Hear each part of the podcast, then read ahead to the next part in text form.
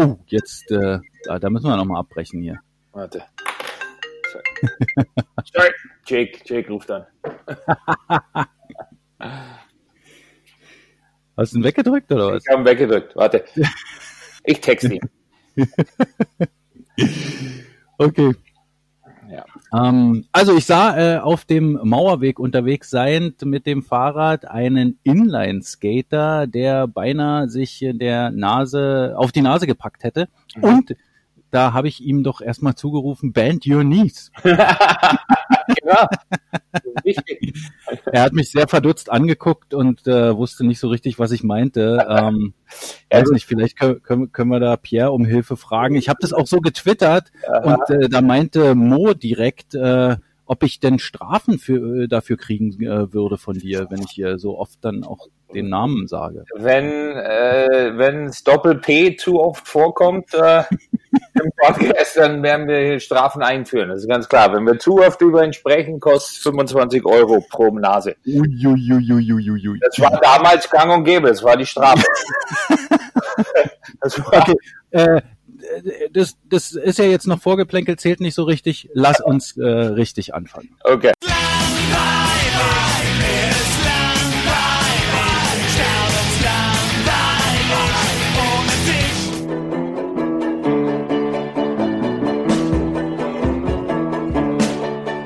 Servus Daniel, sorry, aber Podcasts sind nicht so meine Dinger, wie du weißt. Äh, ich komme aber gern mal vorbei.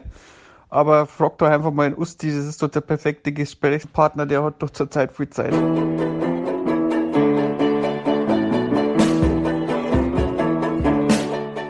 Tag Goldi. Ja, schon immer hatte ich irgendwie das Gefühl, dass bei unseren Podcasts ja irgendwie die Eishockey-Kompetenz so ein bisschen gefehlt hat. Ich habe das auch bei dir immer gespürt, äh, dass du mit mir nicht über die wirklich wichtigen Themen äh, des Sports reden konntest. Es hieß ja auch immer, komm, wenn wir über Eishockey reden, lass uns irgendwie den Ustorf fragen, hat er Zeit, hat er Bock? Und immer wenn er da war, äh, stand ich eigentlich im Schatten von euch beiden. Ja, jetzt kann man ja eigentlich sagen, herzlichen Glückwunsch, du hast es geschafft. Ja, ich bin raus aus dem Podcast-Game und äh, du holst dir den absoluten Experten mit ins Boot. Herzlichen Glückwunsch dazu. Äh, ich bin überhaupt nicht sauer. Und, äh, vielleicht höre ich auch mal rein. Aber nur vielleicht. Kussi.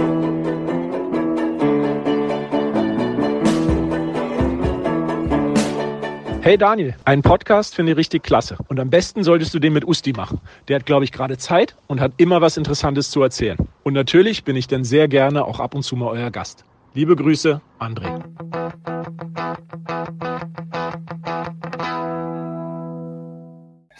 Einen wunderschönen äh, guten Abend, guten Tag, guten Morgen, gute Nacht. Äh, hallo, hier ist Band Your Knees, äh, die dritte Folge, die zweite Ausgabe. Wir wollen euch nicht verwirren, sondern äh, ja, so ist es einfach.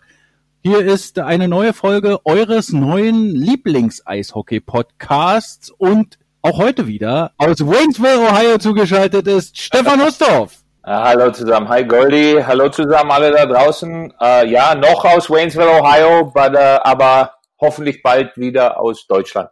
Ja, das ist gut. Komm mal zurück, dann können wir vielleicht auch mal äh, eine Ausgabe irgendwie so äh, aufzeichnen, Ja, in der wir uns gegenüber sitzen. Natürlich mit Abstand. Man muss aufpassen, die Regeln werden wieder verschärft, Ja. äh, die die Zahlen gehen hoch. Äh, Ja. Es ist äh, nicht so schön. Die zweite Welle, wie sie alle irgendwie prophezeit haben, ist da. mhm. Pünktlich, damit wird auch das Wetter schlechter, wobei eigentlich so schlecht ist es gar nicht. Ein bisschen kühler ist es, ein bisschen feucht hier draußen. Wie ist eigentlich bei euch das Wetter gerade? Hier ist schlecht. Bei mir ist, äh, bei mir ist es kalt und nass und es regnet, aber es soll am, was ist heute? Heute ist Montag, ja? Am, ich glaube, Mittwoch oder Donnerstag soll es dann aber auch schon wieder 25 Grad haben. Also, wie gesagt, hier geht's hoch und Was ist denn kalt bei dir? Ja, gut, jetzt heute ist kalt. Heute hat es vielleicht, was weiß ich, 10 Grad oder so. Ah, okay. Also Solche Abwechslungen sind da. das ist, Solche, äh, Ohio ist bekannt dafür, dass da hast du an einem Tag Schnee und am nächsten Tag schippst du Schnee in kurzen Hosen. Also das ist, das passiert hier. Ja.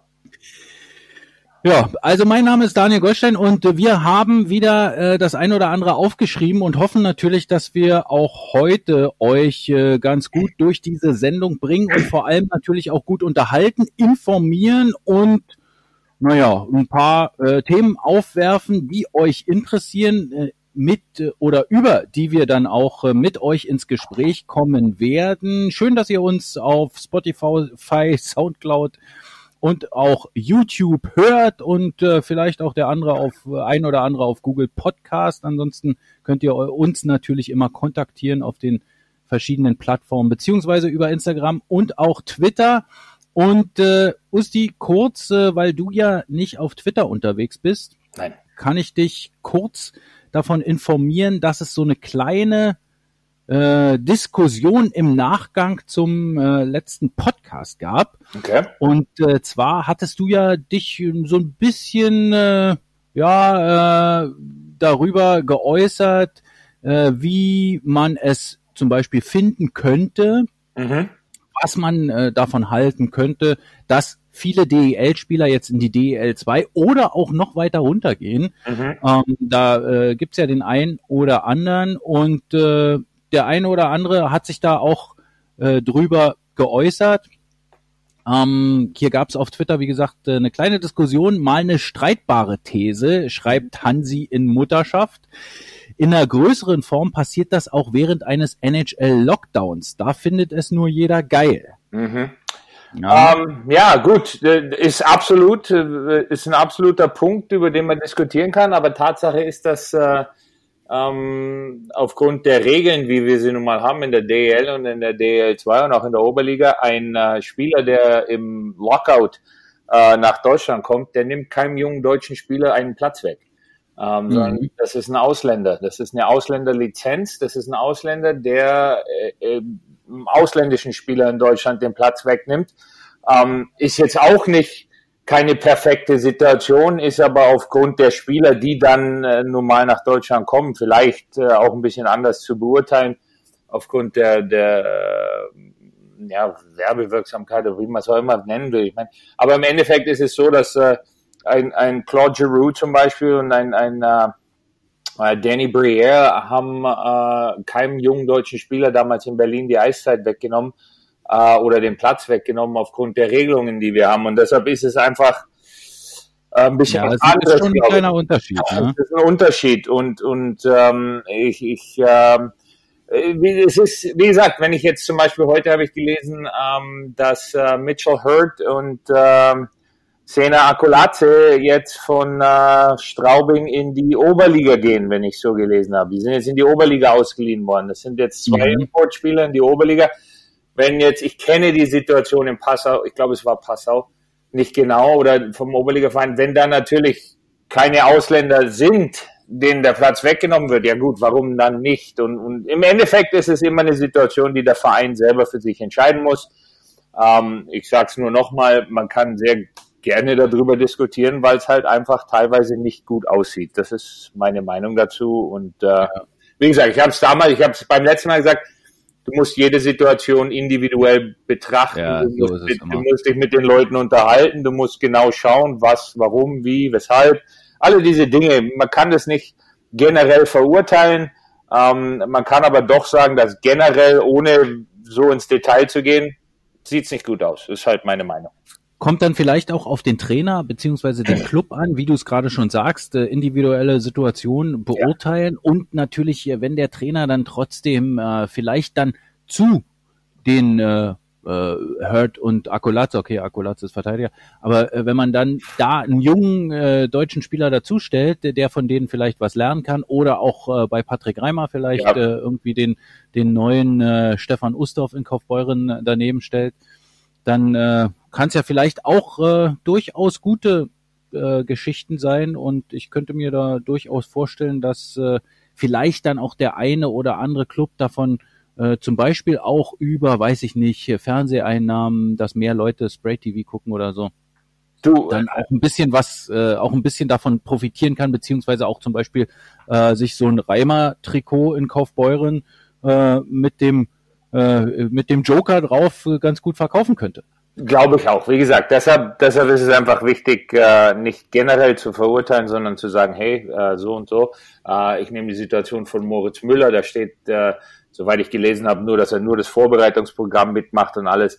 Wenn, also soweit ich gesehen habe, also gelesen habe ich nirgendwo, dass er reguläre Saisonspiele macht. Wer weiß, das sind alles, wie gesagt, deshalb individuell betrachten, anschauen und dann kann man sich sein Urteil dazu selber bilden und ja, wie gesagt, es ist nur schade, wenn dadurch äh, junge deutsche Spieler auf der Strecke bleiben, weil ihnen in dem Sinne der Platz weggenommen wird. Auf der anderen Seite äh, muss man halt auch ganz klipp und klar dazu sagen, das ist ein Geschäft. Äh, jeder muss versuchen, für sich selber das Beste dabei rauszuholen und äh, jeder hat das Recht dazu, das zu machen. Ähm, und dann kann man eigentlich auch offiziell in dem Sinne nicht wirklich was dagegen sagen. So, haben wir also die letzte Sendung nochmal aufgearbeitet. Kommen wir zu neuen Themen. Usti, gibt's denn äh, für dich irgendwelche wichtigen Themen in der Welt des Eishockeys, äh, die du äh, mitbekommen hast in den vergangenen Tagen, die, über die wir mal sprechen sollten? Ja gut, hier in, in Nordamerika, glaube ich, was erwähnenswert ist, ist äh, Joe Thornton mit äh, 41 Jahren und nach 15 Jahren San Jose Sharks hat jetzt einen Einjahresvertrag in Toronto unterschrieben. Ähm, das fand ich äh, relativ überraschend, auch interessant, äh, vor allem wenn man ihm zuhört mit seiner Begründung dafür, dass er unbedingt, äh, äh, bevor seine Karriere vorbei ist, den Stanley Cup gewinnen will. Ähm, ja. Da habe ich zwei, zwei äh, äh, interessante Sachen zu, zu sagen, Ja, ja, die, die, ich, die ich gelesen habe. Also auf der einen Seite äh, hatte er den Tag davor, glaube ich, gerade in Davos für die Zeit äh, unterschrieben, Ja, wo er sich dann quasi fit macht. Ja, Äh, da war, da war dann schon der Witz äh, auf Twitter. Ich glaube, die Kollegen von der Shorthanded News waren's. Wo unterschreibt Joe Thornton denn morgen? Nachdem er zwei Tage lang hintereinander bei einem Verein unterschrieben hat. Und zweitens, äh, d- die Maple Leafs sind jetzt schon Stanley Cup Sieger für 21, oder?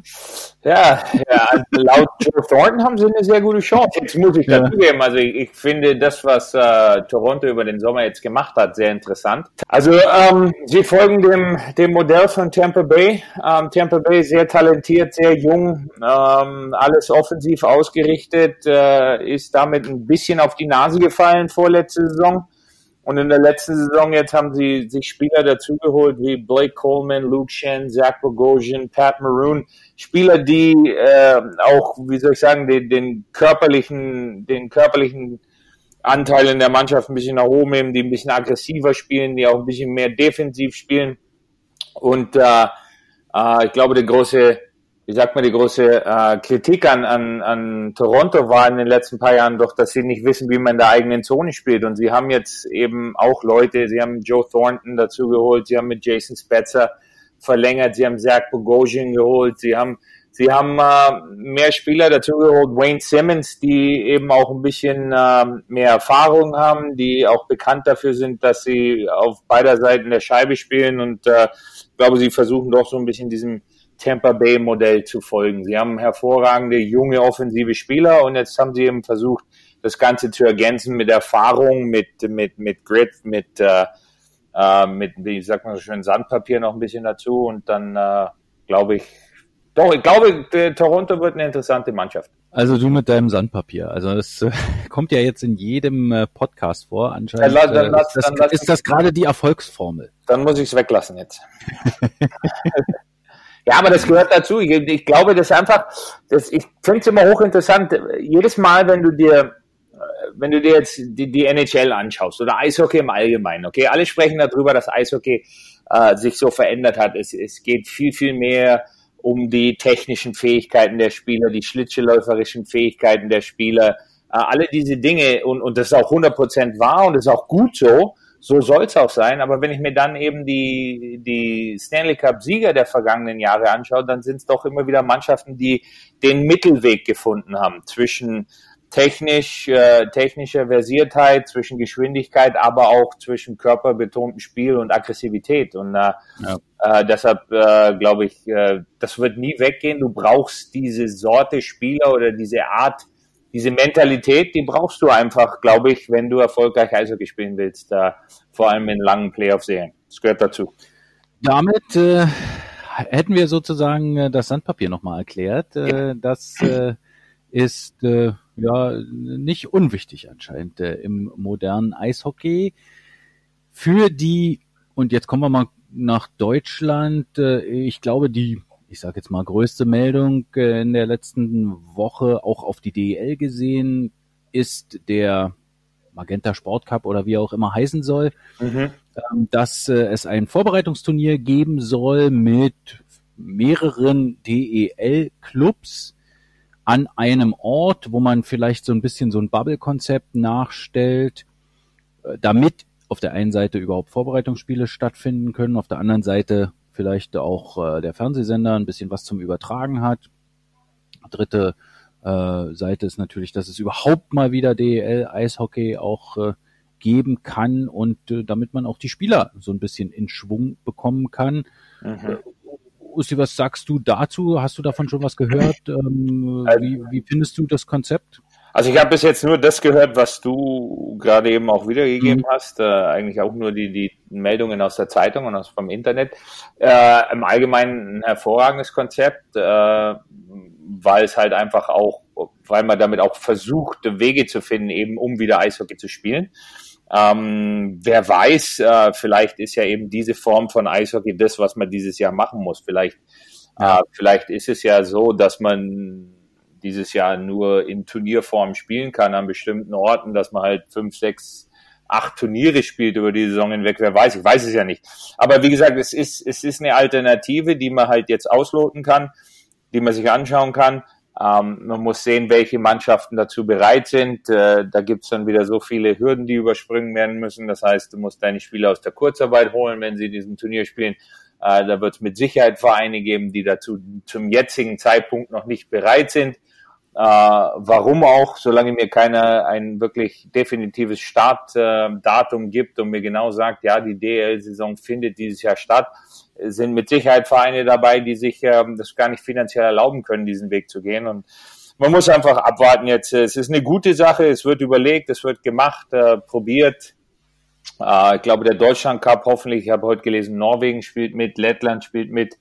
Ähm, die zwei Vereine, äh, zwei Nationen äh, sind ersetzt worden und ich hoffe doch, dass der auch gut über die Bühne kommt. Äh, es wird mit Sicherheit ein schwieriges Turnier werden, der, auch der Deutschland Cup, ähm, vor allem weil die Spieler halt einfach an so unterschiedlichen Punkten in ihrer Vorbereitung sind. Manche Vereine wie München, die machen, die haben jetzt glaube ich sieben oder acht Vorbereitungsspiele schon gemacht oder oder sechs oder so.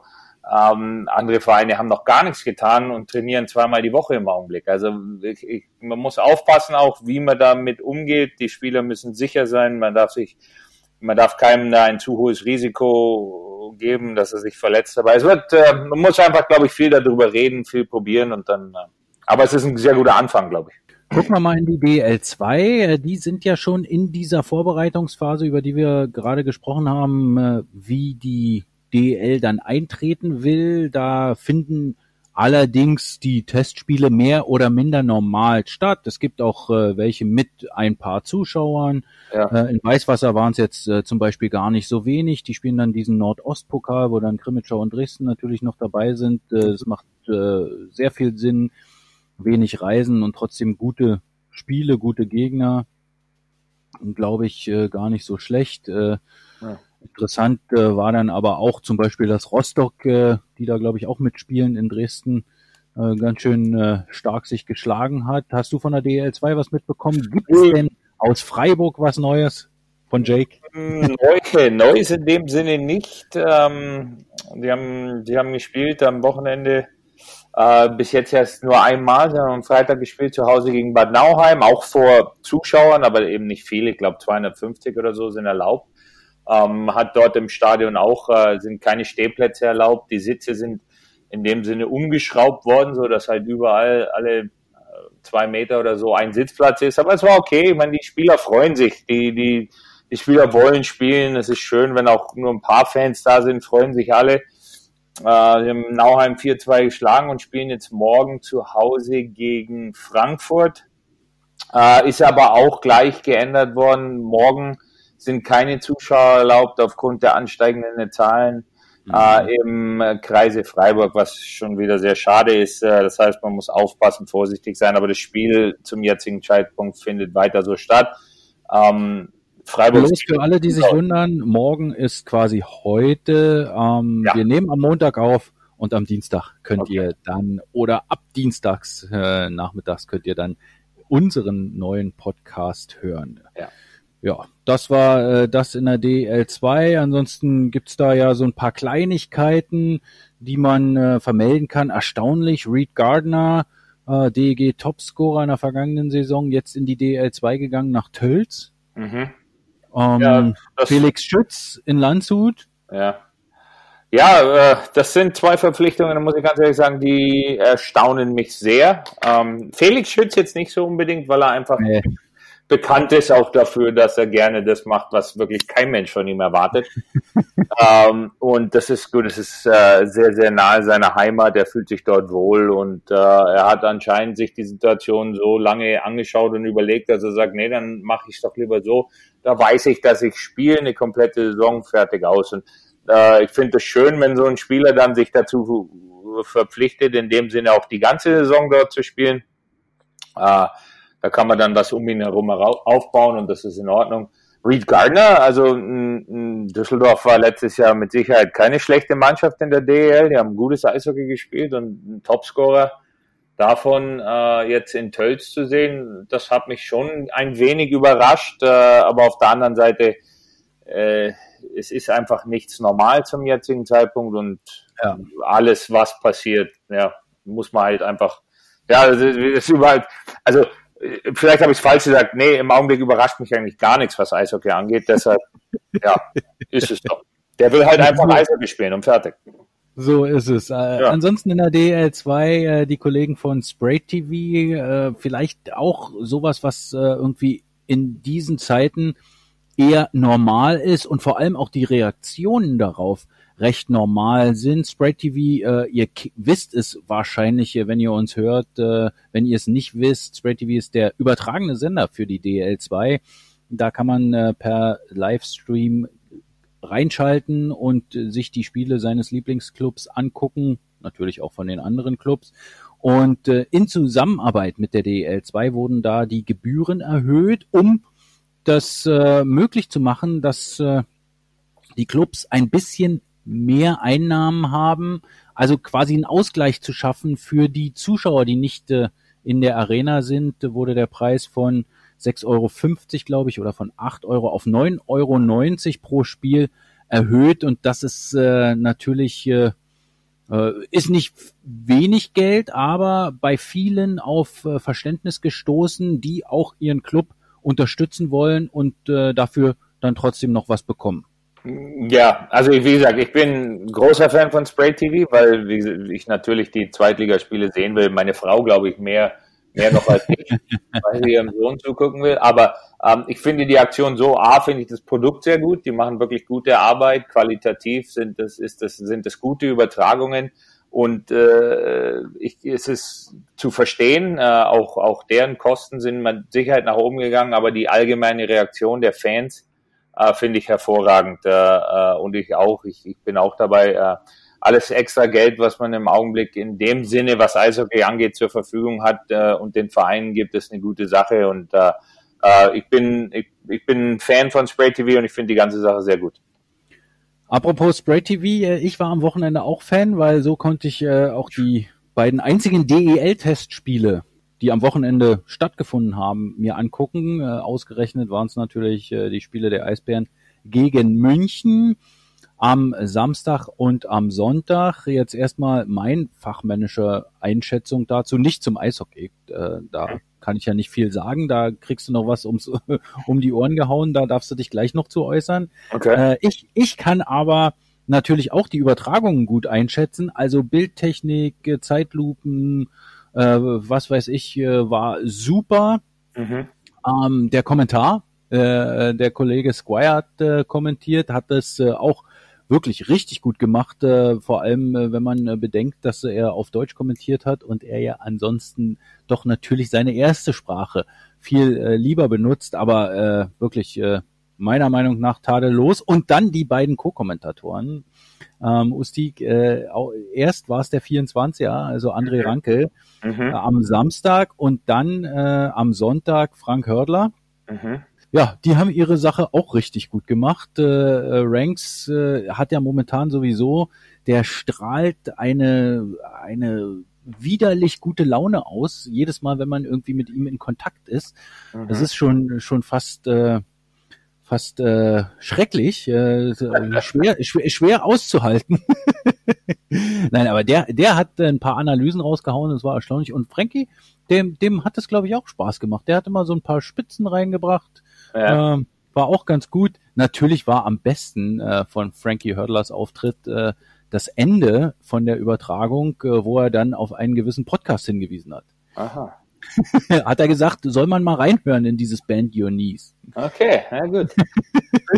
ja, ich ich habe ähm, das Sonntagsspiel habe ich nicht gesehen, ich habe mir das Samstagsspiel angeschaut. Ähm, also zu André kann ich nur sagen, war ich äh, schwer beeindruckt, sehr informativ, sehr gut, auch eben für die für, für Eishockey Laien, sage ich jetzt mal, auch die Sachen erklärt, aber in einem auf eine Art und Weise erklärt, die für Eishockey Laien verständlich gemacht hat, aber auch für die Leute, die sich im Eishockey vielleicht ein bisschen besser ja. auskennen, wirklich dann auch ins Detail gegangen, so dass sie viel, viel Informationen daraus bekommen haben. Also ich fand, ich fand André hervorragend, der ist auch, äh, glaube, ich finde das toll, wie du gerade eben gesagt hast, der Fakt, dass er ein Spiel auf Deutsch so kommentieren kann, ohne dabei äh, groß ins Straucheln zu kommen, finde ich sehr gut. Und er hat, äh, der ist immer positiv, gut gelaunt, äh, der gibt dem Ganzen Energie. Ja, außer wenn wir, wenn wir zurückliegen, äh, wenn die Eisbären zurückliegen, dann äh, ja, das hat man schon oder, ein bisschen gemerkt, das 0 zu 2 nach dem ersten Drittel hat ihn echt gewurmt, da hat er so ein bisschen Schwung verloren. Ja, oder man ihn auf sein, seine Fußballkenntnisse anspricht, ja, okay. dann, dann wird es zum Problem. Aber ansonsten, wie gesagt, Gut, aber kommen wir doch mal zum Spiel. Wenn du da Samstag tatsächlich reingeguckt hast, ja. äh, würde ich, äh, würde ich dich gerne mit drei Thesen bewerfen und du, okay, äh, äh, okay du hast äh, jetzt das Spiel Sonntag nicht gesehen. Nein. Aber da äh, hat Matthias Niederberger im Tor gestanden und zwar volle ja. 60 Minuten. Okay. Und äh, hat ja kein Tor kassiert. Also die haben ja zu null gespielt. Ich glaube, äh, der ist magnetisch, weil der hat einfach alles gehalten. Ja. Ja gut, Matthias ist, der war nicht umsonst Torhüter des Jahres letztes Jahr. Der hat, äh, der hat sich ganz toll entwickelt. Der ist ein gestandener Nummer eins Torhüter in der DEL, der zu den Top 3 Torhütern in der Liga gehört oder gehören sollte, sage ich jetzt mal. Er ist einfach, äh, ist jemand, der, der unglaublich hart an sich arbeitet, an seinem Spiel arbeitet, ob das äh, auf dem Eis ist, im Kraftraum ist oder im Videostudium. Er ist einfach jemand, der äh, das Ganze mit sehr viel äh, Elan angeht und auch er ist, er ist einfach ein Top-Torwart. Ja, und, und äh, man kann von ihm, äh, glaube ich, äh, wie gesagt, ich kann die Leistung nicht beurteilen, ich habe es nicht gesehen, aber gegen München auch in einem Vorbereitungsspiel zu Null zu spielen, dann gehe ich davon aus, dass er gut gehalten hat. Und, äh, ja. ähm, und das ist, wie gesagt, das, das muss man, das erwartet man auch von ihm, weil er, er hat, das sind keine Eintagsfliegen bei ihm, er hat das jetzt über Jahre hinweg bewiesen, dass er diese Leistung bringen kann. Deshalb, äh, wie gesagt, ist man an einem Punkt, wo man sagt, nee, das, das erwarte ich eigentlich von ihm. Und das erwartet er aber auch von sich selber. Und das ist, glaube ich, auch ein Punkt, was ihn dann so stark macht. Und was er selbst äh, zu seinem Spiel und zu seinem Debüt im Eisbären-Trikot zu sagen hat, das hört ihr jetzt. Hallo lieber Goldi und hallo lieber Stefan. Die ersten zwei Vorbereitungsspiele im Eisbären-Trikot waren äh, was ganz Besonderes. Nach sieben Monaten ohne Spiel mal wieder auf dem Eis zu stehen, war sehr, sehr wichtig und hat einen riesen Spaß gebracht. Ich denke, wir haben uns auch ziemlich gut geschlagen. Vorletztes Wochenende in Weißwasser und letztes Wochenende mit den Spielen gegen München. Am Sonntag durfte ich heran und es ist äh, sehr gut gelaufen, denke ich. Wir haben wirklich ein richtig gutes Team und man merkt schon, dass der Zusammenhalt und äh, die Arbeitsmoral die richtige ist. Es wird jetzt interessant sein, wie es in den nächsten Wochen und Monaten aussieht. Wir hoffen natürlich, dass es weiter so geht und wir noch ganz, ganz viele Spiele spielen können. Das war also Matthias Niederberger. Usti, meine zweite These. Ja. Okay. Parker Toomey, und du hast das Spiel am Samstag gesehen, der ja. kann in der DEL ein wirklich sehr bestimmender Spieler werden.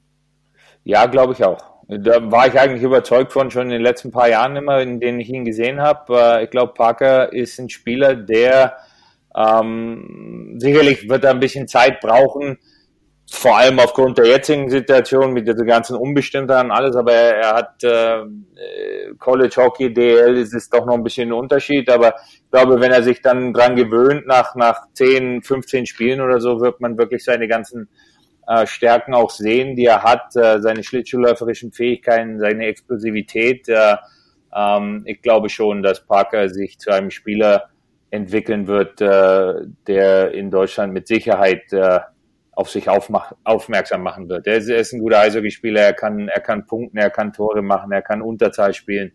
Ähm, ja, das, ein, das, war eine sehr gute Verpflichtung.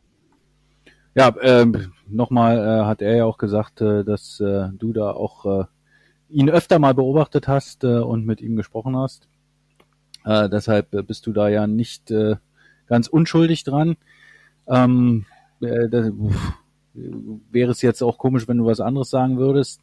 Ähm, ich muss auch sagen, ich glaube auch, dass er so integrativ in so einer Mannschaft äh, als äh, irgendwie Übersetzer, Vermittler zwischen Importspielern und Deutschen und äh, auch mit seinem positiven Herangehensweise äh, an die Dinge, glaube ich, auch äh, auf der Art äh, eigentlich ein ganz guter Spieler ist für jedes Team und jedes Team nur besser machen kann. Glaube ich auch. Ich habe ihn als sehr positiven Charakter kennengelernt. Ähm, ich glaube, seine, die Art und Weise, was du gerade eben gesagt hast, der Fakt, dass er in Nordamerika gespielt hat, sein, sein Vater ist Kanadier, er selber ist in Deutschland geboren, spricht beide Sprachen perfekt. Das sind alles solche Dinge, die in einer Kabine vereinen. Er, ja. wird, er hat sofort einen Draht zu den jungen deutschen Spielern, die er wahrscheinlich noch aus seiner Vergangenheit kennt. Ähm, und er hat auch sofort einen Draht zu den Nordamerikanern und äh, dadurch ist er einfach auch sofort äh, automatisch ein Bindeglied in der Kabine und, und sowas braucht man immer. Und äh, nur ums äh, richtig zu stellen, sein Vater ist natürlich Amerikaner, oh, kommt okay. aus Minneapolis, also kein Kanadier. Ja, nur zur Sicherheit. Nur Trey, zur Sicherheit. Nicht, nicht uns hier. Nein, tut mir leid, Trey, Entschuldigung. Ich, muss ich meine Hausaufgaben besser machen.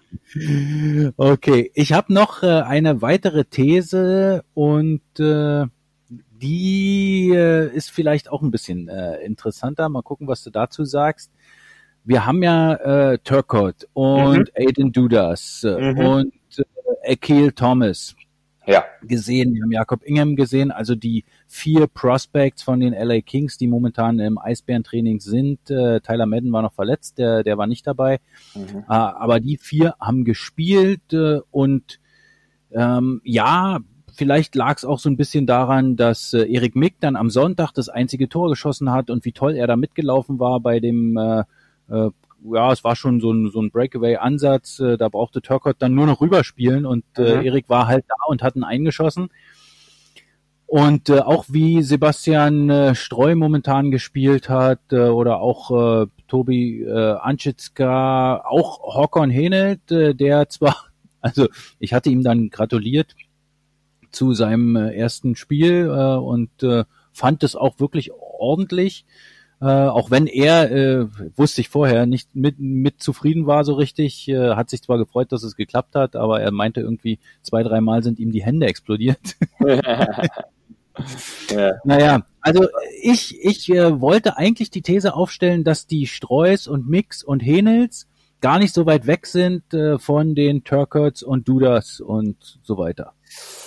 Ja, ich glaube, äh, ich glaube schon. Also wenn du das so gesehen hast, ähm, sicherlich ist es ein Spiel. Ähm, es ist äh, schwer zu beurteilen nach einem Spiel, aber im Großen und Ganzen hat man schon gesehen, dass der Unterschied nicht so groß ist, wie man jetzt vielleicht denkt. Äh, ja.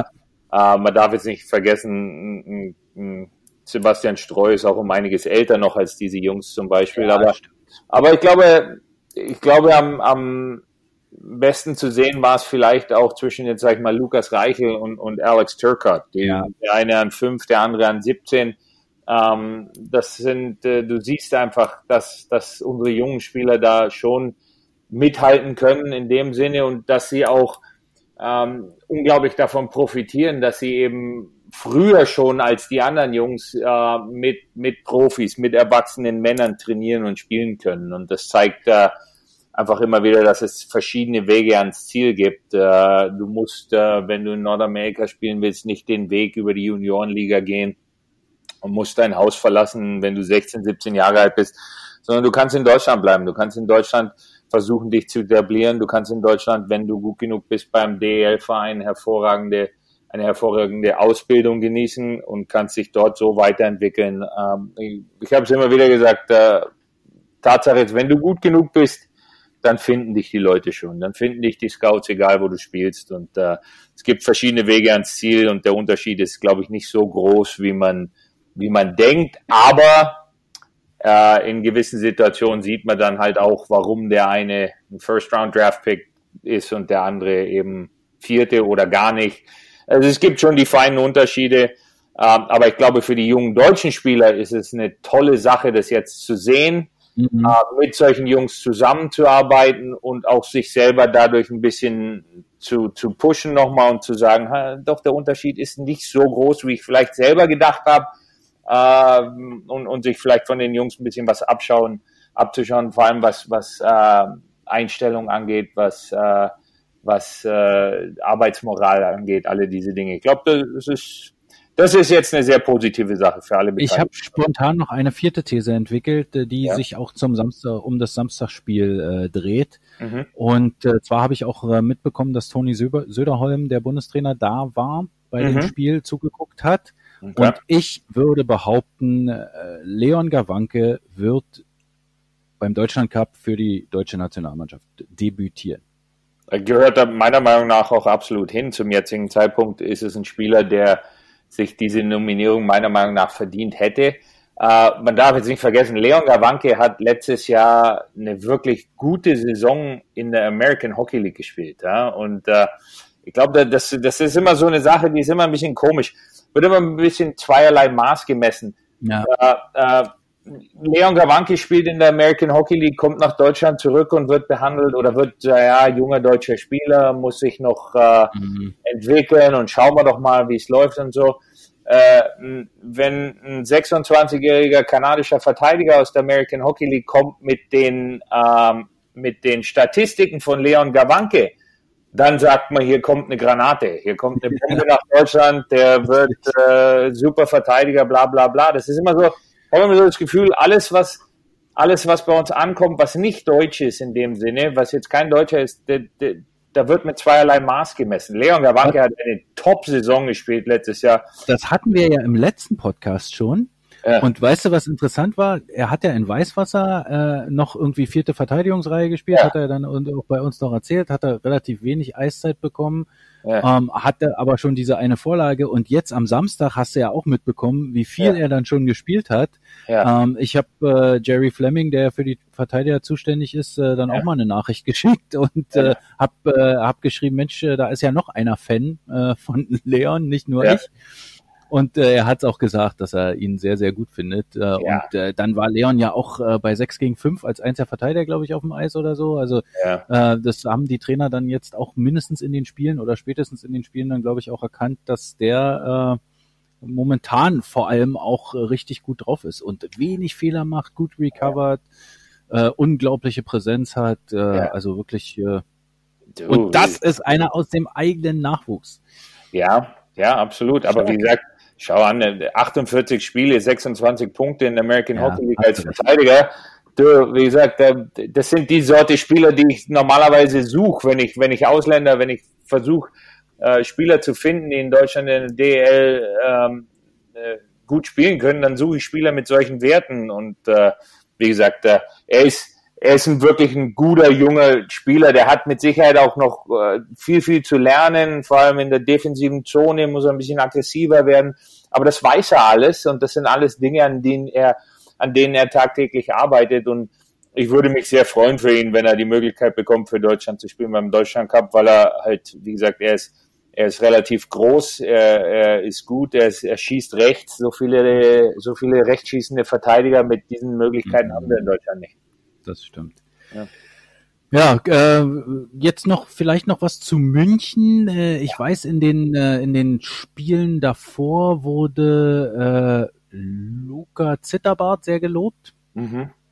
Ähm, ist dir jemand bei der Münchner Mannschaft äh, irgendwie aufgefallen, außer äh, Gogula, der natürlich also dieses Siegtor äh, echt stark gemacht hat? Ähm, ja, das, das ist aber das einzige Mal, dass er mir aufgefallen ist. Ja, das stimmt. Nein, München, München ist eine Mannschaft einfach, die, die, die ist, äh, das ist einfach, das ist Don Jackson, da, das ist das System, die Art und Weise, wie er spielen lässt, wie er umgeht, die, die Erfahrung, die er hat mit gewissen Spielern, die Routine, Hager, Googler, Elitz, Parks, das sind Ollie, das sind Leute, die wissen ganz genau, was Vokes. Und da kannst du dann immer ohne Probleme einen jungen Spieler, und der Donny macht das ja dann in der Vorbereitung auch, und er hat sich da auch ein bisschen geändert, muss man auch dazu geben, weil zu seiner Zeit in Berlin, muss man jetzt mal mhm. ganz ehrlich sagen, da war er jetzt nicht unbedingt derjenige, der junge Spieler viel benutzt hat. Ja. Ähm, das war, und, und inzwischen ist es so, der, der haut die da einfach zwischen rein und dann spielen die und dann machen die ihr Ding und das ist okay und es ist gut zu sehen. Äh, es ist, das ist eine gute Mannschaft. Das ist eine gute Mannschaft. Die, die haben, die haben ein solides Fundament äh, schon seit Jahren, auf dem immer wieder neu aufgebaut wird und mit denen, die werden, die gehen noch lange nicht weg. Also die, die sind, die werden immer wieder mit oben spielen. Ja. Ja. Ich glaube, es war ein gutes Schlusswort, äh, um diesen Blog zu beenden mit der DEL. Und äh, wir mussten ja vielen Leuten äh, versprechen, okay. die eingefordert haben, dass sie mehr Geschichten hören wollen. Okay. Usti. Ja. Ähm, das heißt, äh, es, wir kommen jetzt zu dem Part Geschichten erzählen von Freude und Fleiß. Freude, ja, es, es, wird, es wird demnächst äh, hier vielleicht noch so ein Jingle kommen, äh, wenn der Superschnippler äh, mal Zeit hat, äh, wo wir dann äh, vielleicht hier auch so einen richtigen Jingle, so einen Trenner reinhauen können, dass die Leute vielleicht nochmal Stopp machen können, nochmal äh, auf die Toilette gehen können oder nach dem Laufen ihr äh, Gerät weglegen können, ja. um dann quasi in die in das nächste Drittel einzutauchen unseres Podcasts. Äh, und äh, ich habe jetzt gedacht, äh, klarer Cut und wir kommen äh, dazu und leiten direkt über.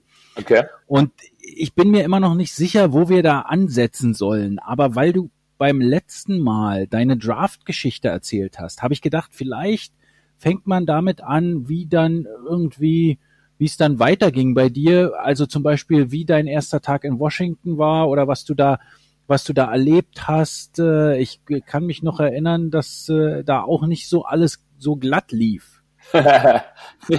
nee.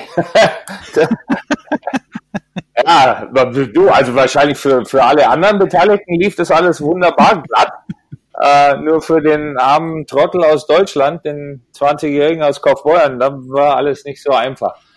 Ähm, pass auf, das war so. Ähm, Jetzt muss man dazu sagen, das war Mitte der 90er Jahre, 1994 bin ich nach äh, Amerika gegangen. Da gab es keine Handys, da gab es äh, Internet in dem Sinne nicht so, wie es heute vorhanden ist. Du konntest nicht selber nachschauen, sonst irgendwas, sondern du, ja. Und ähm, das fing damit an, ich bin eingeflogen mit meinen ganzen Sachen, also bereit dazu, nach Nordamerika umzuziehen, dort mein neues Leben anzufangen, wunderbar, und stehe am Flughafen. Und dann kommt da ein, ein Mädchen, die war, ja, was weiß ich, ich war 20, lasse lasse 18, 19 gewesen sein, die kommt dann da an mit dem Zettel in der Hand und sagt, äh, bist du Stefan Ustav? Dann sage ich, ja, ja gut, ich soll dich abholen. Okay, wunderbar. Dann bin ich bei ihr ins Auto eingestiegen, wir sind losgefahren vom Flughafen und ich kenne mich natürlich überhaupt nicht aus, bin noch nie dort gewesen.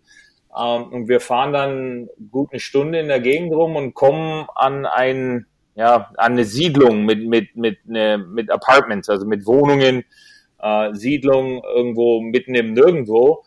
Und ähm, sie hält an, sie drückt mir einen Schlüssel in die Hand und sagt, da Wohnung Nummer, ich weiß es nicht, 25, das ist deine Wohnung. Da sage ich, ja, und okay, gut. Ähm, und, und dann, da sagt sie, ja, ich weiß nicht, und dann, ich soll dich nur abholen. Ich habe keine Ahnung, sage ich, aber wie, wo, wann, wann ist Training? Wo muss ich morgen hin? Wo ist die Halle? Wie komme ich dahin? Ähm, ähm, äh, wie früh muss ich dort sein? Alle diese Dinge. Das Mädchen sagt mir, ich habe keine Ahnung. Ich habe hier einen Zettel in der Hand, ich soll dich abholen, ich soll dich hier abliefern, mehr weiß ich nicht. Okay, gut. Also, ja, okay. Dann gehe ich in die Wohnung und die Wohnung ist so typisch in, in Amerika, ich weiß nicht, ob es das bei uns auch so gibt, äh, ähm, damals, das war ein möbliertes Apartment ähm, aber im Sinne möbliert war. Das heißt, da war eine Couch, da war ein Tisch mit vier Stühlen und da war ein Bett mit, mit Matratze und das war's. Ähm, da waren kein, da waren keine, keine Kissen, keine, keine Bettwäsche, kein gar nichts. Da waren nicht einmal, da waren nicht einmal Glühbirnen in den Lampen. Und äh, ja, da, und da kein Fernseher? Kein Fernseher, kein gar nichts. Da war nichts. Und äh, ja, bin ich in die Wohnung gegangen und dann saß ich da. und habe mir gedacht, okay, jetzt keine Ahnung, wie es weitergehen soll, aber vielleicht holt mich ja jemand ab in der Früh oder sonst irgendwas, ich weiß es nicht. Und habe mich dann irgendwann habe ich meine Klamotten ausgepackt aus meinem Koffer, habe mich zugedeckt mit meinen mit meinen extra Klamotten und habe versucht zu schlafen und bin dann irgendwann natürlich auch aufgrund der Zeitverstellung so bin ich dann irgendwann aufgewacht in der Früh und, und habe mir dann gedacht, okay, jetzt geh halt einfach mal hier in der Gegend spazieren oder so. Und dann bin ich ein, zwei Stunden da in der Gegend rumgelaufen. Und auf dem Weg zurück in meine Wohnung habe ich dann ein Auto gesehen, wo eine, wo eine Eishockeytasche drin war und Eishockeyschläger drin war. Und dann habe ich mir gedacht, gut, hier bleibst jetzt erstmal stehen. Und dann bin ich bei dem Auto stehen geblieben, nochmal 20 Minuten oder so, und dann kam dann irgendwann einer und das war dann ein anderer Spieler, der halt auch dort war und der hatte aber sein Auto und der wusste wohin, der war das letzte Jahr schon dort und der hat mich dann zum Glück mit ins Stadion genommen und ja, so ging es dann los. Das war so mein erster Tag. Ähm, und das war's. Also wie gesagt, du bist dann dort angekommen im Training, da haben sie dir deinen Platz gegeben in der Kabine, da saßen deine Klamotten und dann ging's los. Äh, aber, das, war, das war Washington Capitals äh, Training Camp. Training Camp 94 und mit mir und kein Mensch hat mit mir gesprochen von wegen äh, wo ich wohne, wie, was. Äh, ähm, wenn ich das heute sehe, die Jungs, die die jungen Spieler, die die leben dann mit äh, anderen Spielern oder solche Sachen oder um die wird sich gekümmert. Selbst mein Uwe, ich habe mich mit Uwe Kupp über die Situation unterhalten und der hat sich totgelacht, weil der hat mir ganz stolz erzählt, dass damals, als er nach Buffalo gekommen ist, hat ihn Scotty Bowman vom Flughafen abgeholt, uh. hat ihn zu sich nach Hause gefahren und hat ihm erstmal Abendessen gekocht. Also, also, also das ist natürlich ein Unterschied, weil ich habe erstmal 15 Stunden lang nichts zum Essen gekriegt.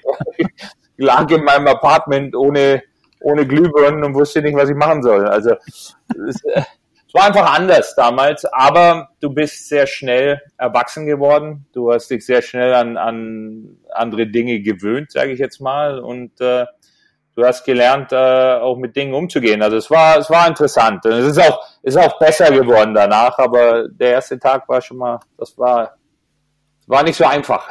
Ich hab, es war die eine oder andere Überlegung, vielleicht mit dem Taxi wieder an den Flughafen zu fahren. Die, die, die war da. Ja. Ja, das härtet ja ab, da muss man ja einfach durch. Ja, du, ja absolut. Wie gesagt, äh, nochmal, das ist lange her, das ist, äh, ich war absolut keine Nummer zu dem Zeitpunkt in dem Sinne, also das hat keinen wirklich interessiert, ob ich da war oder nicht. Ähm, ich habe damals, ich, ich habe damals mein erstes Gespräch gehabt mit, äh, mit unserem Trainer, Jim Schoenfeld. Das war nach dem Camp. Also der hat, der hat, der hat vier Wochen erstmal gar nicht mit mir geredet. Und dann war das Camp vorbei und dann hatten wir unsere Besprechungen und dann hat er mich irgendwann reingeholt und du machst natürlich, du machst ja natürlich Gedanken, du, du zählst mit, also es sind noch, es sind noch 17 Stürmer da, es sind noch mhm. 15 Stürmer da und irgendwann waren noch 13 da und ich war halt noch dort und äh, dann war aber, das war 1994, dann kam der Lockout und dann hat er mich damals ins Büro geholt und hat gesagt, also das allererste, hat gesagt, ich muss mich erstmal bei dir entschuldigen. Da sag ich, wieso? Ja, weil wir haben hier vor dem Camp unsere Listen gemacht und, dann saßen wir hier erstmal da mit fünf Mann und da, kein Mensch wusste, wer du bist. Ähm, wir haben alle gesagt, hier, wer ist, was ist das, Usdorf, wo kommt der her? Und dann hat irgendeiner gesagt, der kommt aus Deutschland. Und dann haben wir uns alle totgelacht und haben gesagt, ja gut, den kannst du gleich wieder nach Hause schicken, weil der kann genauso gut aus Brasilien kommen oder so. Weil in Deutschland, Deutschland spielt man kein Eishockey. Und also wie gesagt, laut seiner Aussage damals hat er gesagt, war ich in seinem, in seinem Kopf war ich der erste Spieler, den er nach Hause schickt oder wo er sagt, fahr irgendwo anders hin. Und dann war ich im Endeffekt äh, der letzte Stürmer, der, der in die American Hockey League geschickt worden ist damals und äh, wie gesagt, es war, war alles ein bisschen bergauf für mich, aber, aber war gut. Hat sich, man lernt. Man lernt ja von allem. Oder versucht es jedenfalls. ja, ist doch gut. Das äh, ja. bergauf und lernen, das äh, ist doch äh, auch gar nicht so schlecht. ja. haben wir ja äh, jetzt äh, auch erstmal äh, Also- einen guten Einstieg schon mal gehabt. Ich sage jetzt mal so, ich habe von Lukas gehört, dass ihn sofort äh, Patrick Kane und Kirby Dach angerufen haben, nachdem er gedraftet worden ist. Also bei mir hat keiner angerufen. Also, äh, also das äh, Interview oder die, die, das, die Konversation mit Kirby Dach, die wurde sogar irgendwie gefilmt Okay. und äh, dann äh, veröffentlicht. Äh, das äh, habe ich sogar gesehen, ja. Ja. Keiner, ja. ja. Aber das machen, glaube ich, auch alle Teams, oder? Also das ist Inzwischen wahrscheinlich, schon. Inzwischen wahrscheinlich auch guter Ton. Ich habe das auch von anderen äh, mitbekommen. Es ist auch absolut, das wird so gemacht und das ist auch richtig so. Du willst ja sofort, dass sich die Spieler sollen sich ja wirklich sofort als Teil deiner Organisation fühlen. Du willst ja, dass sie sich wohlfühlen bei dir. Ähm, das ist ja eben auch das, was sich geändert hat in der Art und Weise, wie man mit jungen Spielern heutzutage umgeht oder Spielern allgemein.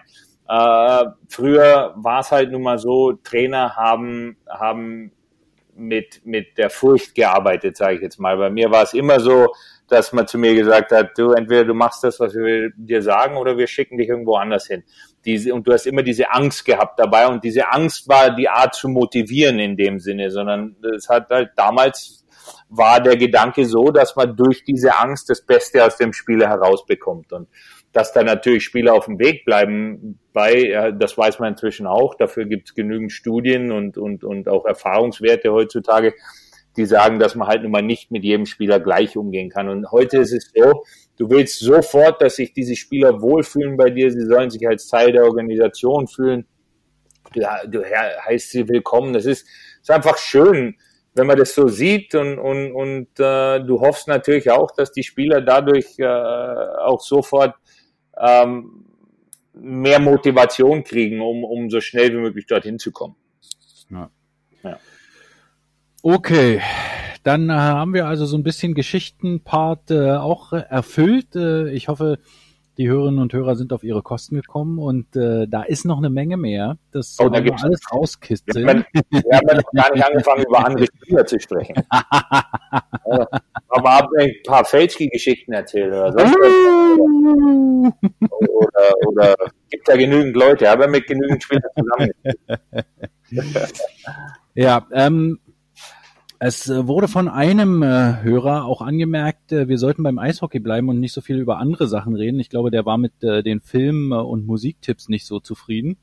Ein anderer Hörer hat wiederum gesagt, ihm wurde sofort Bierwerbung vorgeschlagen, nachdem er die letzte Ausgabe gehört hat, bloß weil ich diesen einen Song da äh, irgendwie erwähnt habe.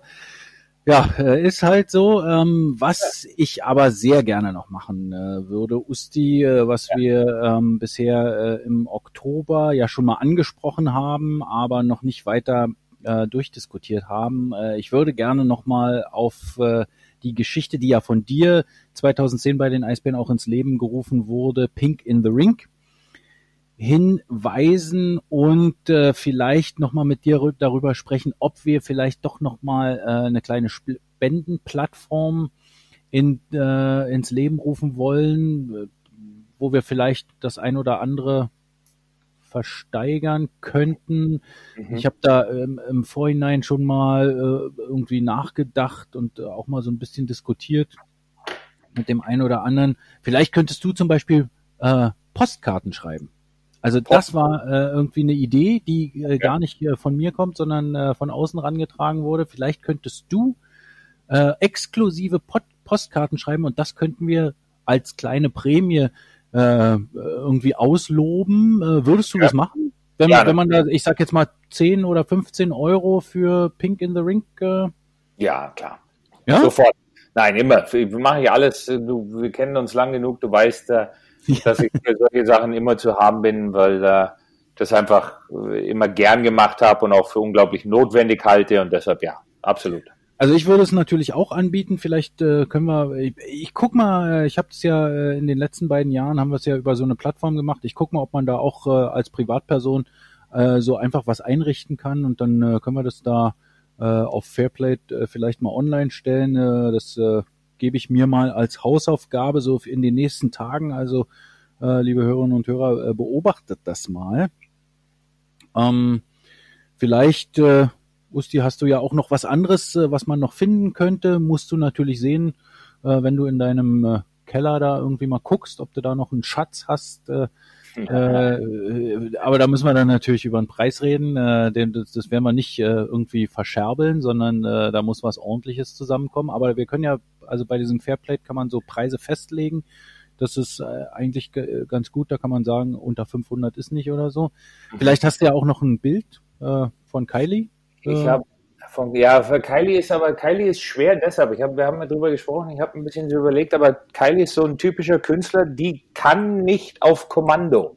Weißt du, ich meine, mhm. die, die muss inspiriert sein und dann malte zwölf Bilder in einer Nacht und mhm. dann ist es gut so. Aber wenn ich jetzt sage, Kylie, ich brauche was, ja. dann passiert da nichts. Also okay, und ihr, ihr habt nicht vielleicht auch noch irgendwas äh, auf Lager da? ich muss schauen. Ich habe, sie hat unglaublich viele Sachen, die sie auch angefangen hat, aber sie ist, sie verändert dann wieder. Ja, ja, klar. Nee, also da will ich ja auch gar nicht. Ja, und wenn, ich, sie nicht, wenn sie nicht zufrieden ist damit, dann ja, darf nee, ich, ach, um Gottes Willen. Dann darf ich es sowieso nicht hergeben. Die, ja. weil, ich meine, Bilder, die ich super toll finde, da sagt sie zu mir, du spinnst ja, das ist Müll. Und dann, ja. Die gleiche Diskussion hatte ich hier zu Hause auch, äh, habe äh, bei Lilly da auch versucht, äh, was rauszukriegen, ja. aber nicht so richtig. Aber was wir auf alle Fälle auch äh, versteigern könnten, wäre ein Platz in unserem Podcast, also ein einmal Gast zu sein. Ja, gerne, wenn irgendjemand das möchte. Das, äh, ja, wir können es ja anbieten. Ja, natürlich. Das ist ja quasi das Einzige, was wir haben, ist der Podcast und das könnten wir anbieten. Genau.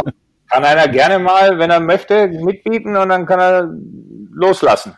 Vielleicht kommt ja jemand. Vielleicht ist ja so, dass jemand wirklich mal was sagen möchte, was ihm auf dem Herzen liegt, was Eishockey angeht in Deutschland. Hat ja. er hier seine Plattform. Genau, äh, das, das können wir ja auch mal anbieten. Ähm, und äh, wie gesagt, äh, haltet das mal im äh, Auge. Und äh, Usti, wir haben auch noch über was gesprochen äh, und mhm. äh, das war mir ja auch ganz wichtig. Auf der einen Seite äh, könnten wir somit äh, die Frauenquote direkt äh, in unserem Podcast ein bisschen erhöhen. Mhm. Ähm, äh, ich bin hier leider auf tau taube Ohren gestoßen. Äh, also hier äh, wollte keiner vors Mikrofon okay. bei mir zu Hause. Aber äh, du hast gesagt, dass Jody eventuell äh, mal äh, zu uns dazukommen würde und vielleicht noch ein bisschen erzählen würde. Und das wäre ja dann auch gleich nochmal so ein bisschen darüber zu erzählen, warum überhaupt diese ganze Pink mhm. in the Ring Geschichte entstanden ist. Willst du die vielleicht mal holen? Ich hole sie mal, weil du Mikrofon und Leute, die zuhören, da kommt meine Frau sofort. ja, aber du weißt schon, dass, äh, also hast ihr auch gesagt, dass wir Deutsch reden hier, oder? Ja, wir müssen hier auf Deutsch. Money, your time. Okay, also ähm, ihr habt's gehört, äh, Stefan Ustorf äh, ist gerade in äh, seinen Gemächern unterwegs äh, und äh, versucht, äh, seine Frau vors Mikrofon zu holen, um mit uns ein bisschen über Pink in the Ring äh, und die Entstehungsgeschichte dazu zu reden. Kannst du uns hören? Ich kann euch wunderbar hören. Wenn es jetzt ein bisschen schlechter ist als vorher, dann äh, wissen alle warum. Dann ist es äh, überhaupt nicht schlimm. Gut. Und äh, ich sag erstmal äh, willkommen bei Band Your Knees, Jody. Hey there, how are you? ich versuche die ganze Zeit äh, Deutsch mit dir zu sprechen, aber ich, glaube, du hast so lange kein Deutsch gesprochen, das wird schwierig, oder? ja. Aber so ein bisschen schwierig. Wir müssen hier so ein bisschen Nein, wir, wir können ja ein bisschen Englisch sprechen. Wenn ihr noch ein bisschen näher irgendwie an den Rechner kommen würdet, ähm, irgendwie ein bisschen näher äh, irgendwie an, an das Mikrofon von dem Rechner, dann wäre es super. Okay, jetzt besser? Ähm, ja, so äh, finde ich schon ganz gut. Okay. Can you hear me? Ja, wir können dich sehr gut hören, Jody. Ich äh, kann aber natürlich auch ein bisschen übersetzen, was äh, das ist ja überhaupt kein Problem. Jody, first of all, how are you doing? How are things? Good. Things are good. Like uh, doing okay. Like, uh, are you talking about like the breast cancer stuff? Is that well? Uh, first, in general, let's just uh, take it slowly oh, towards well, that. well, we're good. We're just sitting here um, waiting like everybody else for the pandemic to Yeah. you know, figure itself out so that we know where we're going and what we're doing because um, we're ready to move. Yeah, I guess so. Yeah. You got it. Um, yeah. Talking about the pandemic, uh, Stefan, uh, he uh, told us uh, in the uh, issues before that uh, you are a little bit, or you have to be a little bit more careful than others uh, going out because you are considered as a more risky or high risk. Yeah. Can you tell us a little bit about that? How did you like? Why is that? Why is it? Uh, because of the treatment that I went through when I had breast cancer, Yeah. um, even though it's been 20 years ago, um, we found out probably five years after I had treatment um, from blood work that my immune system was compromised. Um, they said it probably came from the breast cancer treatments, but I mean, those treatments saved my life. I wouldn't be here probably. Um, and it's been 20 years. So lucky to Yeah. have them. But at the same time, I have to be a little more careful than most people as far as, um, you know, going out and exposing myself to things that are, you know, that are pretty dangerous like that. So, um, I mean, I'm not scared. I think I, I do believe if I did get it, I would be okay, but I'm not going to chance it, you know? Can uh, can you tell me? Is it the treatment you had? Is it chemo or was it something different? Chemotherapy. Chemotherapy. the chemotherapy, it, it, you know, it kills all your good cells and your bad cells, you know, to get to the bad cells. And then, um, it compromised my immune system. So I've Okay. known for a long time that Yeah. that's something that I've had. I've had to have extra, um, what do they call uh, extra vaccinations because mine had weren't you know weren't sufficient anymore after treatment. Um, I had to I had to have another vaccination uh, probably ten years ago, um, and you know just they just know they said even so it's been so long for me it doesn't really matter like you get you know you get one body and and unfortunately for me that that uh, chemotherapy you know did a number on my immune system but that's okay I'm still here and everything's good so yeah. Willst du übersetzen oder soll ich? Ja, ich kann, ich kann gerne übersetzen. Also die Sache ist so, dass Jodys Immunsystem aufgrund der ähm, Chemotherapie-Behandlung von vor 20 Jahren geschwächt ist. Und äh, sie musste sich zum Beispiel komplett neu impfen lassen aufgrund dieser Situation. Äh, ich meine, Chemo ähm, ist, ist äh, mehr oder weniger Gift. äh, Also es ist ja nicht nur so, dass Chemotherapie tötet ja eben nicht nur den, den Krebs ab in deinem Körper, sondern er greift sämtliche Zellen an und Systeme an in deinem Körper, so dass äh, dadurch einfach dein Körper geschwächt wird und, und, und manchmal eben so wie im, im Falle von der Jodie jetzt geschwächt wird auf, auf äh, das ganze Leben hinweg, so dass ihr Immunsystem ist, äh, wurde damals eben beschädigt, sage ich jetzt mal, hat sich nie komplett erholt und sie ist dadurch jetzt einfach eine höhere Risikogruppe, was den äh, Virus angeht und muss ein bisschen extra aufpassen einfach und äh, ja, sie, sie hat keine wirkliche Angst, sagt sie. Mhm. Ich glaube, dass sollte sie ähm, äh, Covid bekommen, dass trotzdem alles okay ist, aber sie möchte das Risiko jetzt nicht unbedingt erhöhen oder eingehen, indem sie jetzt nicht äh, aufpasst, sage ich jetzt mal. Und, und wie gesagt, ich habe, glaube ich, beim letzten Mal gesagt, sie, äh, sie, sie ist eigentlich fast nur zu Hause. Sie geht jetzt wirklich nur vor die Tür, wenn es unbedingt sein muss und wenn dann nur mit sämtlichen äh, Vorsichtsmaßnahmen, die wir halt kennen jetzt im Augenblick.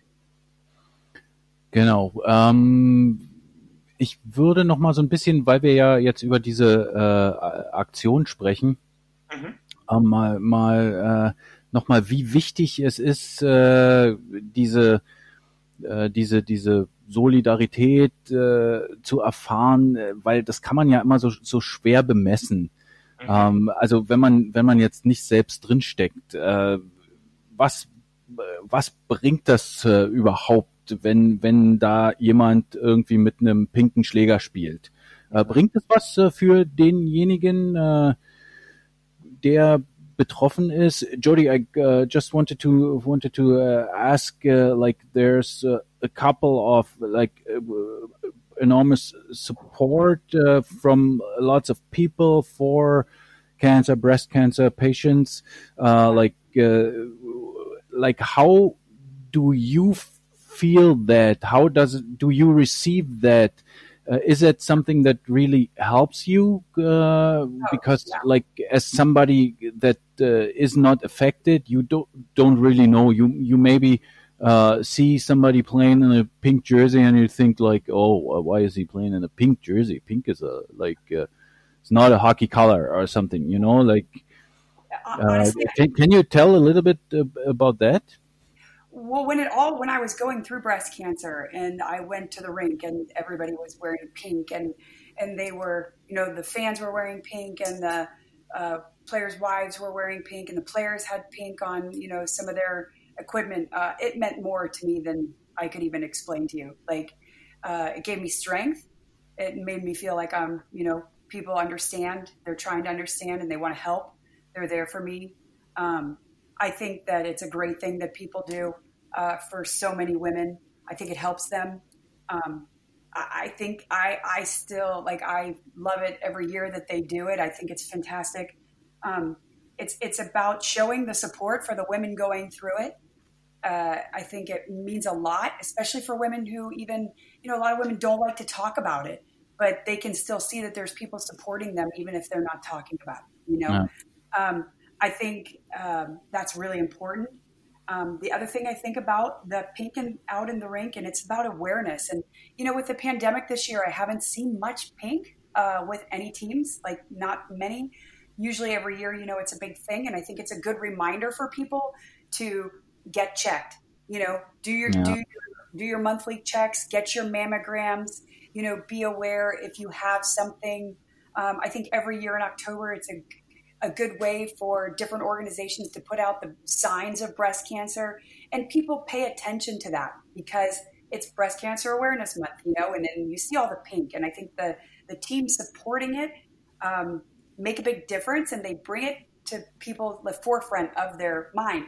And i think with the pandemic going on um, we're not seeing as much this year. So it makes me worry a little bit that that a lot of people won't remember to get their um, you know their checks done or they'll they'll put it to the back. You know, they won't Yeah. really be as important to them. And to me, the main thing about all the pink and, and what these athletes are doing and these teams are doing, um, it, it's about the awareness. It's about saving lives, you know, and it's also about supporting the people going through it. So um, I think with the pandemic, it, it's it's harder. Obviously, there's no fans in the buildings, you know, not many. Um, and also just you're not seeing it even on TV in America. America usually it's really big, the pink and pink and all the stadiums and everything, but I haven't seen much like I normally do in October. So mm-hmm. that, that's that's another thing that's kind of a you know kind of a bummer that you know what's going on. It's you just hope that you can still get the word out there that people are still checking and being aware. Stefan? Okay, also angefangen für Sie damals persönlich, ähm, weil du hast ja eben die Frage gestellt, wie sie, äh, wie sie das persönlich betroffen Ja. hat. Ähm, ich, ich glaube, auch für mich damals auch, weil sie, das war, sie war ja krank zu einer Zeit, in der ich aktiv gespielt habe. Ähm, Mhm. Und dadurch hat sich für uns damals einiges verändert. Aber der, die Hilfe, die sie damals bekommen hat und auch die, die Sachen, die damals passiert sind, ob das die Fans waren in Cincinnati, äh, die, die Mitspieler, meine Mitspieler, die mit, mit pinken Schlägern, Schnürsenkeln oder so gespielt haben, oder die anderen Frauen, die sich für die Spiele rosa Sachen angezogen haben. Ähm, alle diese Dinge, ich habe Mannschaften, für die ich in der Vergangenheit gespielt habe, die, die hierher gekommen sind, äh, haben, haben ihre Unterstützung gezeigt mit Aktionen. Und äh, damals zu dem Zeitpunkt, als wir das alles aktiv, sage ich jetzt mal, durchgemacht haben, war das eine unglaubliche Hilfe für sie. Ähm, einfach zu sehen, dass, dass äh, Menschen Mitgefühl gezeigt haben, sich betroffen gefühlt haben äh, mit der Situation und versucht haben zu helfen. Und das war sehr, sehr wichtig ja, für Jodie und für mich auch.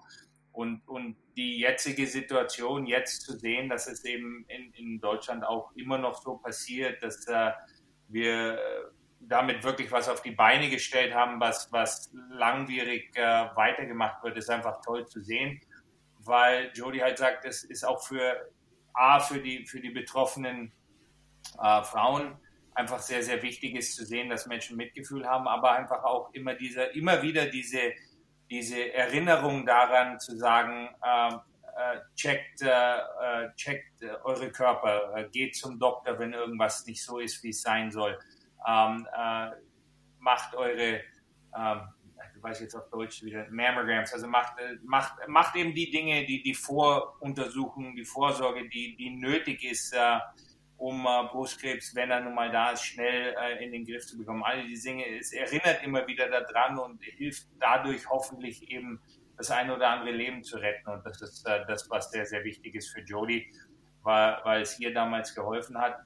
Und ähm, leider passiert im Augenblick sehr wenig äh, aufgrund der Situation natürlich. Selbst hier in Amerika ist es so, dass die Sportveranstaltungen, die stattfinden, dass äh, dort eigentlich relativ äh, relativ wenig passiert. Und ja, sie hofft einfach, dass, dass es nicht in Vergessenheit gerät, dass die Leute weiter ähm, ähm, ihr Mitgefühl zeigen und aber auch eben wissen, dass man weiter zur, zur Voruntersuchung gehen muss. Ja, das ist äh, zu verstehen. Gibt es denn äh, auch, also äh, seien wir ehrlich, äh, sicherlich gibt es äh, da auch Organisationen, die einfach auch Geld brauchen und auch auf die Spenden, die dann äh, bei sowas zusammenkommen, im Oktober angewiesen sind. Äh, Gibt es denn da Erfahrungen äh, bei, bei Jody, äh, die sie da auch äh, gemacht hat mit verschiedenen Geschichten? Weiß nicht, bei, bei Läufen oder so. Jody, are there like uh, things? Uh, let's Jody, muss, Jody kommt gerade wieder. Ah, okay. Jetzt fragen. Alles klar. Uh, Jody, are there like uh, also, let's be honest, uh, it's also about money, and uh, we we've been all also raising quite a quite a few euros uh, uh in the uh, past years, uh, and it was like something also important for the organizations. Is it something also that where money is important for their work for for the people? Yeah, absolutely. I think that I, I, worry about that too, that there won't be as much yeah. money coming in because that money goes to obviously goes to research. A lot of it does. Um, but also, other than that, I think a lot of those organizations support women who are going through it. Uh, I think that money helps with people uh, with sometimes with medical bills if they can't afford them. Um, it also helps people sometimes with food. Like I know they they do a lot of programs or there are rides to and from to get to chemotherapy. I know there's a lot of the organizations that support people um, you know, that do that and they need money to make that go. So you yeah. worry about those that as well. Yeah. So any money that's being raised right now, I think is more important now than ever.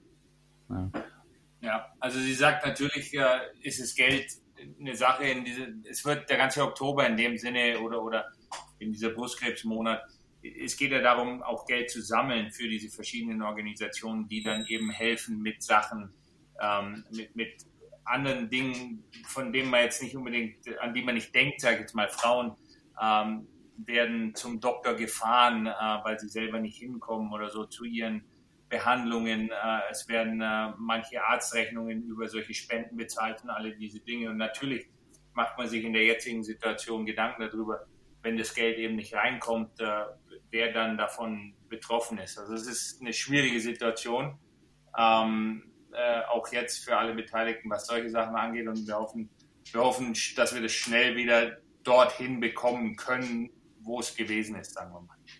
Na klar, also sicherlich werden wir das äh, jetzt auch nicht äh, alleine schultern können. Was äh, auf alle Fälle schön war, ist, dass äh, die Eisbären die Zuschauereinnahmen oder die Hälfte der Zuschauereinnahmen äh, der Spiele am Wochenende beziehungsweise auch äh, bei Spray TV die äh, Hälfte der Einnahmen für die äh, Pink in the Ring äh, Aktion verwenden wollen. Das ist erstmal schon ein guter Anfang und dann hoffen wir, äh, dass da noch ein bisschen mehr zusammenkommt. Und wie gesagt, vielleicht äh, äh, finden wir auch äh, die eine oder andere Geschichte, die wir noch äh, hier dann äh, einfach so äh, für euch äh, zur Verfügung stellen können, damit äh, ihr die Chance habt, äh, vielleicht den ein oder anderen Krebspatient, die ein oder andere Brustkrebspatientin zu unterstützen und äh, auf alle Fälle äh, auch nochmal die Erinnerung äh, daran, dass das äh, trotz der anderen schwierigen Lage nicht in Vergessenheit gerät. Usti, gibt's von euch noch was äh, zu sagen? Gibt's da irgendwelche besonderen äh, Geschichten, die noch angesprochen werden müssen? Ich denke, das Wichtigste, dass es nämlich nicht in Vergessenheit gerät, äh, haben wir jetzt äh, relativ deutlich gemacht. Ja, das auf jeden Fall. Ähm, besondere Geschichten, weiß ich jetzt nicht, aber äh, was ich einfach immer wieder schön finde und auch was ich weiß, dass Jody auch schön findet, ist ja, ähm, aufgrund der Situation jetzt, wir haben das angefangen damals 2010 in Berlin und äh, die Unterstützung, die wir von, von den Fans damals bekommen haben, äh, war einfach unglaublich. Und wir waren damals, ähm, wir waren damals beim Essen mit einer Gruppe von Fans, äh, die sich dem Ganzen sehr angenommen haben. Und dadurch sind Freundschaften entstanden, einfach über Jahre hinweg, die mit dem Eishockey in dem Sinne gar nichts zu tun haben. Und Jody zum Beispiel, ich glaube, du kennst Dougie selber natürlich auch.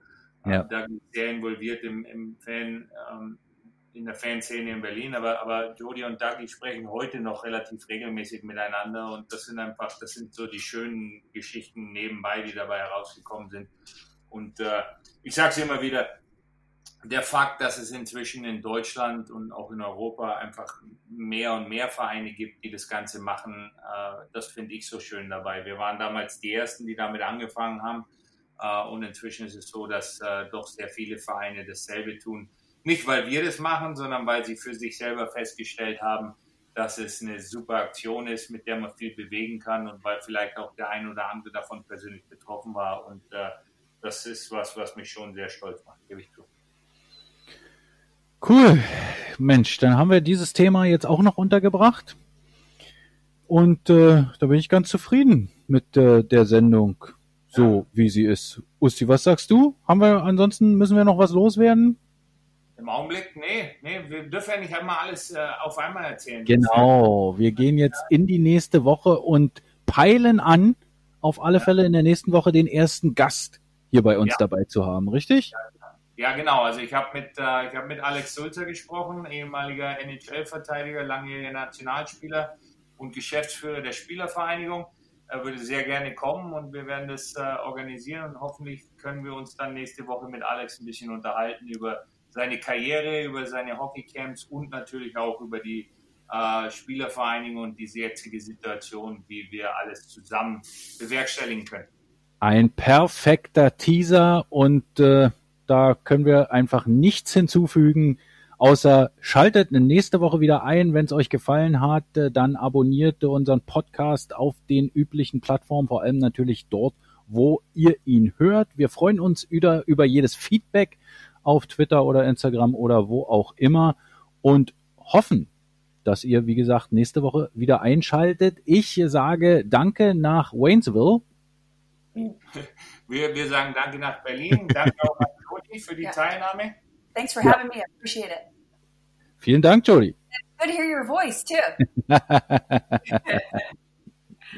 ja. Gut, äh, Usti, magst du Tschüss sagen? Äh, vielleicht äh, könntest du dir auch so eine so eine so eine Abschlussformel äh, irgendwie. Gibt's gibt's da nicht irgendwas, was du immer so sagst? Da fällt mir jetzt im Augenblick. Wenn du mit Jake telefonierst, was sagst du denn da? Ja, da sagst du irgendwas wie, wie Love You Bye, oder? Das wäre jetzt ein bisschen schlecht. Das darf ich, das darf ich nicht offiziell sagen, sonst wird er sauer. Da ist eh immer weil ich zu, wie gesagt, ich bin, ja, nee, das darf ich nicht. Ähm, ich überlege, jetzt so auf Anhieb fällt mir nichts ein. Vielleicht gibt es den einen oder anderen okay. Mitspieler, dem irgendwas einfällt. wer weiß. Okay, dann äh, sag ich äh, nochmal Danke und äh, verabschiede mich äh, bis zur nächsten Woche und möchte mit meiner Schlussformel schließen. Tudarabave lehitraot. Also von mir auch. Tschüss, bis zum nächsten Mal.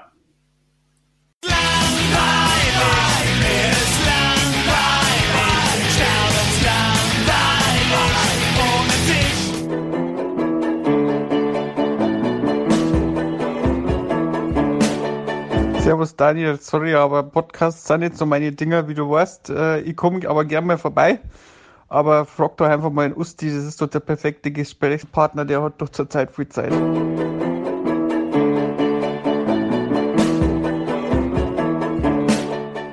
Tag, Goldi. Ja, schon immer hatte ich irgendwie das Gefühl, dass bei unseren Podcasts ja irgendwie die Eishockey-Kompetenz so ein bisschen gefehlt hat. Ich habe das auch bei dir immer gespürt, äh, dass du mit mir nicht über die wirklich wichtigen Themen äh, des Sports reden konntest. Es hieß ja auch immer, komm, wenn wir über Eishockey reden, lass uns irgendwie den Ustorf fragen, hat er Zeit, hat er Bock? Und immer wenn er da war, äh, stand ich eigentlich im Schatten von euch beiden. Ja, jetzt kann man ja eigentlich sagen, herzlichen Glückwunsch, du hast es geschafft. Ja, ich bin raus aus dem Podcast-Game und äh, du holst dir den absoluten Experten mit ins Boot. Herzlichen Glückwunsch dazu. Äh, ich bin überhaupt nicht sauer. äh, vielleicht höre ich auch mal rein, aber nur vielleicht. Kussi!